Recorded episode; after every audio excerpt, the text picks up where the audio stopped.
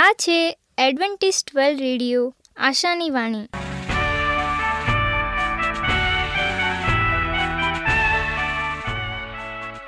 હું ગામિત સ્નેહા, અમારા આજના પ્રસારમાં તમારો હાર્દિક સ્વાગત કરું છું. આજે તમારા માટે અમે ખૂબ સુંદર, સ્વાસ્તિક અને આત્મિક વિચારો લાવ્યા છીએ. પણ તે પહેલાં સાંભળો દેવની સ્તુતિ માટે આ ગીત.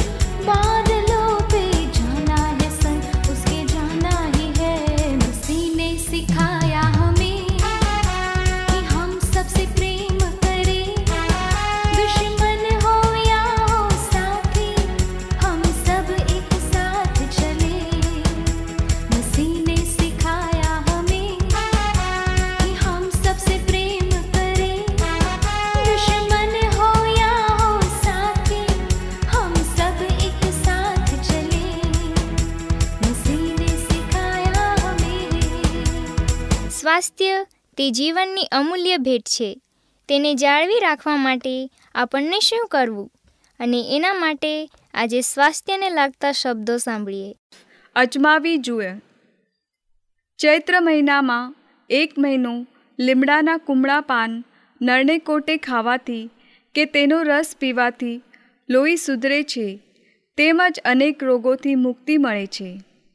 લીમડાના પાન વડે ઉકળેલા પાણીથી સવારે સ્નાન કરવાથી ચામડીના રોગો નષ્ટ થાય છે.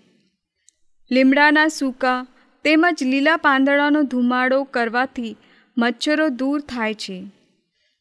ગરમીને કારણે આંખો બળતી હોય તો દિવસમાં પાંચ છ વખત ઠંડા પાણી આંખોમાં છાંટવાથી આંખોમાં ઠંડક રહે છે. ત્રાંબાના કળશમાં રાત્રે પાણી ભરી સવારે નળના કોઠે પી જવાથી કબજિયાત, પેટનો દુખવો, કળતર વગેરે દૂર થાય છે. ઉપરાંત આખો દિવસ સ્ફૂર્તિ અને તાજગી વર્તાય છે. ઉનાળામાં બપોરે લીંબુનું શરબત પીવાથી લૂ ઓછી લાગે છે. અજમાની ફાંકીનું સેવન કરવાથી પેટના દર્દોમાં રાહત થાય છે. ખીલ પર ફટકડી ઘસી ત્યારબાદ મુલતાની માટીને ચંદન સાથે લગાવવાથી ખીલ, કાળા ડાઘ વગેરે દૂર થાય છે. બાજરાના લોટની પેસ્ટ બનાવી, વીસ મિનિટ ચહેરા પર લગાવી, પછી પાણીથી ચહેરો ધોઈ લેવો. ચહેરાની ચિકાસ, ગરમી વગેરે દૂર થઈ જશે અને ચહેરો સુંદર બનશે. ચાંદીના વાસણ કાળા પડી ગયા હોય તો મીઠાના પાણીથી આ વાસણને ધોવાથી તેમાં ચમક આવી જશે. કીડીઓના દર પર સિંધાલૂણનો ભૂકો ભમરાવાથી કીડીઓ અદૃશ્ય થઈ જશે. દિવેલ તથા સૂંઠ પીવાથી સાંધાના દુખાવામાં રાહત થાય છે. લિપસ્ટિક હોઠ પર લાંબા સમય સુધી રહે તે માટે લિપસ્ટિક લગાવ્યા બાદ તેની પર બરફનો ટુકડો ઘસી લો ડેટોલને એક ડોલ પાણીમાં મિક્સ કરી ઘરના તમામ ખૂણાઓ અને કિનારાઓ પર છંટકાવ કરવાથી માખી, મચ્છર, વાંદા કે જીવજંતુઓનો નાશ પામશે. મીઠા સાથે થોડો ખાવાનો સોડો મિક્સ કરીને દાંત પર લગાવવામાં આવે તો દાંત ચમકદાર બને છે. જો તમારે અમારા સ્વાસ્થ્ય અને બાઇબલ પાઠો મેળવવા હોય તો પોસ્ટકાર્ડના ટપાલ દ્વારા અમારો સંપર્ક કરો. મોબાઈલ નંબર છે આઠ આઠ ચાર નવ આઠ પાંચ આઠ એક નવ બે. અમારું સરનામું છે એડવેન્ટિસ્ટ વર્લ્ડ રેડિયો, આશાની વાણી, પોસ્ટ બોક્સ નંબર એક ચાર ચાર છ market yard Pune, Maharashtra, India. આજે આપણે દેવનું વચન પાસ્ટર રાજુભાઈ ગાવિત એમના થકી સાંભળીશું. અશુભ સ્નેહી ગીત. હું રાજુ ગાવિત, આજનો ગુજરાતી ભાષામાં દેવનું પવિત્ર વચન તમારા સુધી પહોંચાડનાર અને આજનું વચન સાંભળનાર દરેક ભાઈ બહેનો નાના મોટા બાળકો, વડીલો, હું સર્વનો ઈસુ ખ્રિસ્તના નામમાં આવકાર કરું છું. આજે આપણે દેવના વચનમાંથી શીખીએ કે યશયા પાંચમો અધ્યાય અને એકથી સાત આ વચનોમાં જણાવેલ ગીતોનો આપણે વાંચન કરીએ અને આ દૃષ્ટાંતનો શું અર્થ થાય છે એ સમજવા માટે પ્રયત્ન કરીએ. ઈશ્વર યશયા પાંચ અને સાત એટલે કે તેના અંત ભાગોમાં આ દૃષ્ટાંતનો અર્થ આપણને સમજાવે છે. દૃષ્ટાંતના ઉપયોગ દ્વારા ઈશ્વર લોકોને તેમની સાચી સ્થિતિનું ભાન થાય તે માટે મદદરૂપ થાય છે. આ પૃથ્વી પર મનુષ્ય તરીકે જીવન જીવતા આપણે આવો જ અભિગમ ઈશ્વર આપણને આપે છે અને ઈશ્વરે રાજા દાઉદ સાથે અસરકારકપણે ઉપયોગ કર્યો હતો અને એક સ્નેહી ગીત પોકારીને ઈશ્વર તેમના લોકો પ્રત્યેનો પોતાનો ઈરાદો પ્રગટ કરે છે. ઈશ્વર પ્રેમ દ્વારા પોતાના લોકો સાથેનો સંબંધનો ઉદ્ભવ કરે છે. તેના વળતર રૂપે ઈશ્વર પ્રેમના પ્રત્યુત્તરની આશા રાખે છે. પરંતુ ત્યાં દ્રાક્ષાની ઉપજને બદલે ઈશ્વર જંગલી દ્રાક્ષાઓ પ્રાપ્ત કરે છે, જેનો હિબ્રુ ભાષામાં દુર્ગંધવાળી વસ્તુઓ એવું કહેવામાં આવે છે. હવે દેવ જે કંઈ કહે છે, તેનો અર્થ આપણને દેવ જ કહી શકે છે. મારા દ્રાક્ષવાડીમાં મેં નથી કર્યો એવો બીજ શું બાકી છે? ઈશ્વર ત્યારબાદની કલમમાં કહે છે, હવે હું મારી દ્રાક્ષવાડીનો શું કરવાનું છું તે હું તમને જણાવું. તેની વાળ હું કાઢી નાખીશ. જેથી તે ભેલાઈ જશે. તેની ભીત હું પાડી નાખીશ. જેથી તે ખૂંદાઈ જશે. હું તેને ઉજ્જળ કરી મૂકીશ. યશયા પાંચ અને પાંચ અને છ કલમમાં કહે છે, જ્યારે આપણે પાપ કરીએ છીએ, ત્યારે ઈશ્વર તરત જ તેમનું રક્ષણ દૂર કરીને તથા આપણો નાશ થવા દઈને આપણો સંબંધ કાપી નાખતા નથી. તેવો આપણે માફી પ્રાપ્ત કરીએ તે માટે ધીરજ રાખીને આપણને તક પૂરી પાડે છે. જુઓ, બીજો પિત્તર ત્રણ અને નવ. જેવો તેમને પ્રત્યુત્તર આપે છે, તેમની સાથે સંબંધ કાપી નાખતા નથી. જ્યાં સુધી પ્રત્યુત્તરની આશા હોય, ત્યાં સુધી ઈશ્વર આપણને આપણી અપીલ કરતા રહે છે. તેઓ તરત જ પ્રત્યુત્તર માટે ના પાડતા નથી, કારણ કે તેઓ જાણે છે, આપણે અજ્ઞાનની તથા પાપથી છેતરાયેલા છીએ.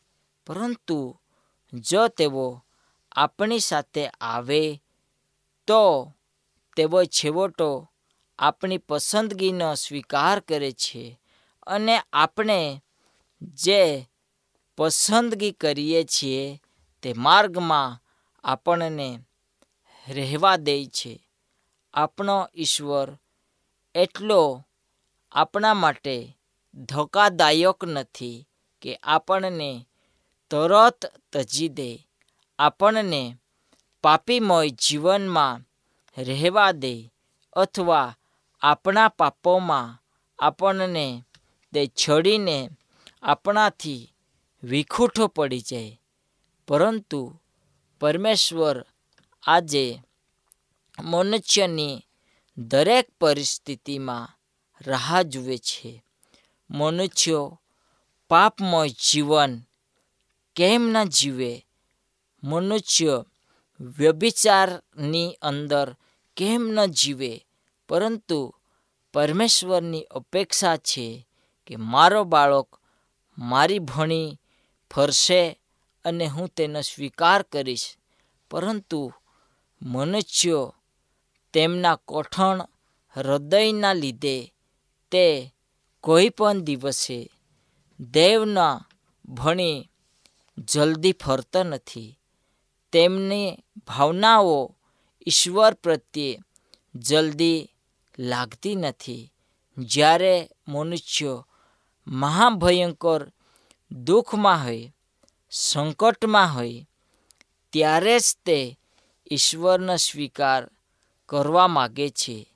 વહાલા મિત્રો, આજે ઈશ્વર આપણો સ્વીકાર કરે છે. આપણે જેવા છીએ તેવા. તે તેમનું રક્ષણ આપણી પાસેથી કાઢી લેતો નથી.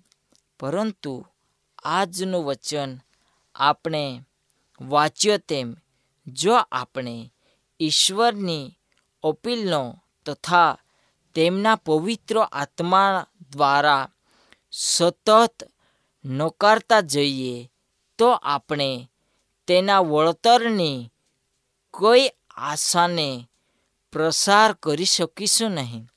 ફક્ત ઈશ્વર જ ઘણું બધું કરી શકે છે, કારણ કે ઈશ્વર જ આપણી મુક્ત પસંદગીને આદર આપે છે.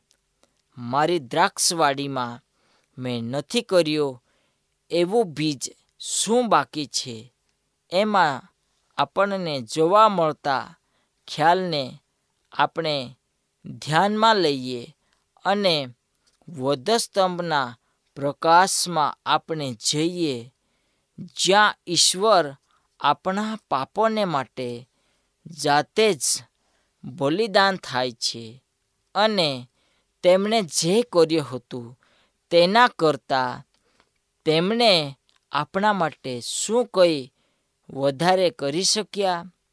વધસ્તંભ પર રહેવાથી આપણને કેવી રીતે તારણની ખાતરી મળે છે અને પસ્તાવો કરીને તેના માર્ગમાં ચાલવા માટે અથવા દેવની સાથે ચાલવા માટે પાપ મુક્ત જીવન જીવવા માટે તે આપણને કહે છે.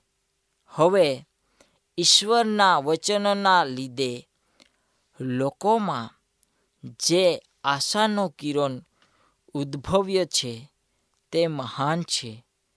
ઈશ્વર મનુષ્યનો અંગીકાર કરે છે. અનાદર કોઈ દિવસે કરતો નથી. મનુષ્યના જીવનમાં તે એક જ શબ્દ સાંભળવા માગે છે અને તે કે હું પાપી છું. મારા પાપીઓને તું ભૂસી નાખજે. પાપ મુક્ત જીવન જીવવા માટે સહાય કરજે.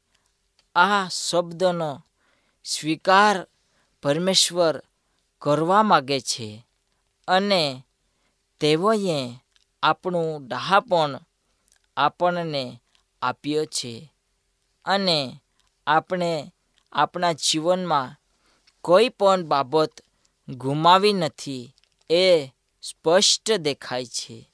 હવે આપણને તે સમજણ આપે છે કે આ પૃથ્વી પર મનુષ્ય તરીકે જીવન જીવતા આપણે પોતાના નથી, પરંતુ આપણા માટે તેને પોતાનું લોહી આપ્યો છે. જે લોહી તેની કિંમત આ જગતમાં નથી. હવે પૃથ્વી પર ઘણી કિંમતી વસ્તુઓ છે અને વસ્તુઓને ઘણી કિંમત છે, જેથી કરીને એ ઘણા માણસો ખરીદી શકતા નથી અને તેમના નસીબમાં રહેતું નથી. પરંતુ પરમેશ્વરનું નામ જે આ પૃથ્વીની અંદર તેમના નામ સાથે કિંમત લગાવી શકે નહીં અથવા તેમનું બલિદાન જે રક્ત વહેડવવામાં આવ્યો તે રક્તની કિંમત આ જગતની અંદર કોઈ પણ મૂલ્ય આપીને આપણે ખરીદી શકતા નથી. અને આ રક્તની સામે આ પૃથ્વીની અંદર કોઈ પણ વસ્તુ મૂલ્યવાન નથી. જેણે આપણા માટે આ લોહી ભેવડાવ્યો, પોતાના શરીરની અંદર ઘાવ પાડ્યા અને તેને ફોટકા ખાધા. પરમેશ્વર આપણને શુદ્ધતામાં રાખવા માટે, આપણને પાપ મુક્ત કરવા માટે, આપણા પાપોને તજી દેવા માટે, આપણને સુખ અને શાંતિ પ્રાપ્ત કરાવવાને બદલે તે આ પૃથ્વી પર આવે છે. પરંતુ આપણો સ્વભાવ મૂર્ખતા રૂપ છે. આપણે પરમેશ્વરના બલિદાનને સ્વીકારવા માગતા નથી. આપણો માર્ગ નાશ તરફ જાય છે એ આપણે જાણતા નથી. આપણી દૃષ્ટિ આ જગત તરફ છે. જે જગત એક દિવસ નાશ થશે. જે જગતનો અંત થશે તે દિવસે દરેક મનુષ્યએ પાપ કર્યો છે અને આ પાપના કારણે ઈશ્વર આ પૃથ્વી પર ગુસ્સામાં આવશે, ક્રોધમાં આવશે અને દરેક મનુષ્ય પાસે બદલો લેશે. પરંતુ જેને પોતાનો પાપ તેના લહીની અંદર ધોઈ નાખ્યો છે. પાપ મુક્ત જીવન જીવ્યા છે અને પરમેશ્વરનો સ્વીકાર કર્યો છે. એવા દરેકનો બચાવ કરવામાં આવશે. એટલા માટે તે કહે છે કે તેની વાડી એટલે તેના લોકોનું ટોળું. જે લોકો પાપ કરે છે તે તરફ તે ધ્યાન આપશે નહીં અને તેમની સુરક્ષા તે પૂરી પાડશે નહીં અને તેમની સુરક્ષા તે લોકો પાસેથી કાઢી લેશે. વહાલા મિત્રો, પરમેશ્વર એટલો આપણા માટે ખોતરારૂપ નથી કે આપણને પાપમાં છડી દેશે. પરંતુ જો આપણે પરમેશ્વરને અળખીએ અને પરમેશ્વરથી દૂર જઈએ, પરમેશ્વરને આપણે ધજી દઈએ, તો આપણા જીવનમાં આ દુઃખ આવશે. હવે આપણે આ ગીત વિશે થોડુંક મનન કરીએ. ઈસુ આપણને કેવી રીતે દ્રાક્ષવાડીના સ્નેહ ગીતને અપનાવ્યો તેનો આપણે વિસ્તાર કરીએ અને તેનું લાગુકરણ આપણે કઈ રીતે કરીએ? લોક તેનો વીસ અધ્યાય નવથી ઓગણીસ કલમમાં આપણને કોઈ વાર્તા જોવા મળે છે. ઈશ્વર માફી બક્ષે છે અને આપણા જીવનમાં તે બદલાણ લાવે છે. તે બંનેની વચ્ચે શું સંબંધ છે અને તેમાંથી કોઈ બાબત આપણને આપણા જીવનમાં પ્રથમ સ્થાન પર લઈ જાય છે. બદલાન અને માફી અથવા માફી તેમજ ત્યારબાદ બદલાન શા માટે કોઈ બાબત આપણને પ્રથમ સ્થાનની અંદર લઈ જાય છે એ ઘણું અગત્યનું છે. વહાલા ભાઈ બહેનો, જ્યારે ઈશ્વરના લોકો ઈશ્વરને ભૂલી જાય છે અને તેમના મળેલા આશીર્વાદ મનુષ્યો લઈ લેશે. ત્યારે ઈશ્વર તેઓને તેઓના કરાર સંબંધી જવાબદાર ઠરાવે છે.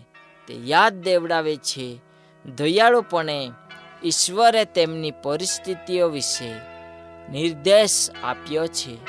તેમની સુરક્ષાને અવગણવાથી અથવા ઉદ્ભવતાથી વિનાશક પરિણામો વિશે તેમને ચેતવણી આપે છે અને ઈશ્વર તેઓને સાજા થવા, શુદ્ધ થવા માટે વિનંતી પણ કરે છે. આવો આપણે દેવનો સ્વીકાર કરીએ. પ્રાર્થનામાં રહીએ. મહાન દયાળુ ઈશ્વર પિતા, આજનો સુંદર વચન અમારા જીવનમાં આપ્યો. પ્રભુ, તું અમારી સુરક્ષા રાખે છે. અમને પાપ મુક્ત જીવન જીવવા માટે તથા અમારા દુઃખમાંથી સાજા થવા, શુદ્ધ થવા માટે વિનંતી કરનાર તું જ એકમેવ પરમેશ્વર છે. એવો અમે વિશ્વાસ કરીએ, અમારા પાપો અમે દૂર કરીએ અને પ્રભુ, તારી સાથે અમે ચાલી શકીએ એટલા માટે તું આજના વચનને અમારા જીવનમાં ફળીભૂત કરશે. આમેન.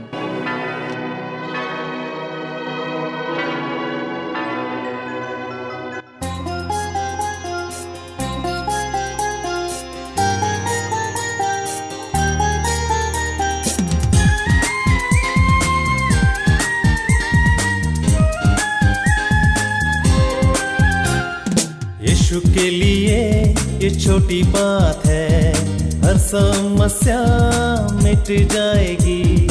यीशु के लिए ये छोटी बात है हर समस्या मिट जाएगी। कष्ट आने से दुख आने से आंधी आने से तूफ़ान आने से। कष्ट आने से दुख आने से आंधी आने से तूफ़ान आने से। यीशु के लिए ये छोटी बात है। हर समस्या मिट जाएगी।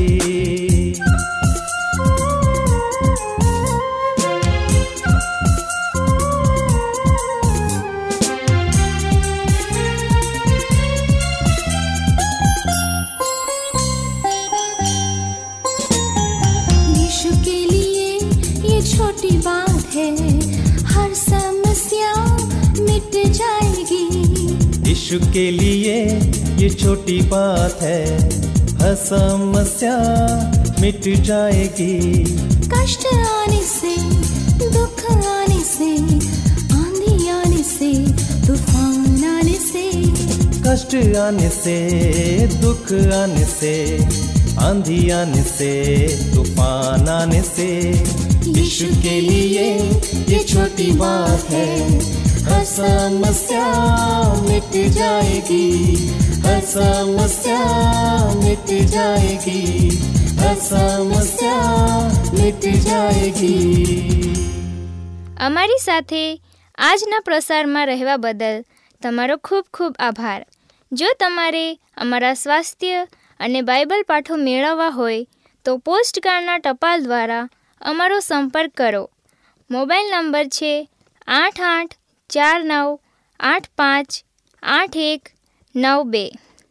અમારું સરનામું છે એડવેન્ટિસ્ટ વર્લ્ડ રેડિયો, આશાની વાણી, પોસ્ટ બોક્સ નંબર એક ચાર ચાર છ market yard Pune, Maharashtra, India. બાઇબલની અભ્યાસની વધુ જાણકારી માટે અમારો સંપર્ક કરો. આ છે અમેઝિંગ ફેક્ટ્સ ઈમેલ આઈડી છે રાજુ ગામિત સાત ચાર ચાર ત્રણ એ જીમેલ ડોટ કોમ આ સાથે અમારો આજનો કાર્યક્રમ અહીં જ સમાપ્ત થાય છે. ફરી મળીશું આજ મીટર બોર્ડ પર. ત્યાં સુધી પ્રભુ તમારી સાથે રહે.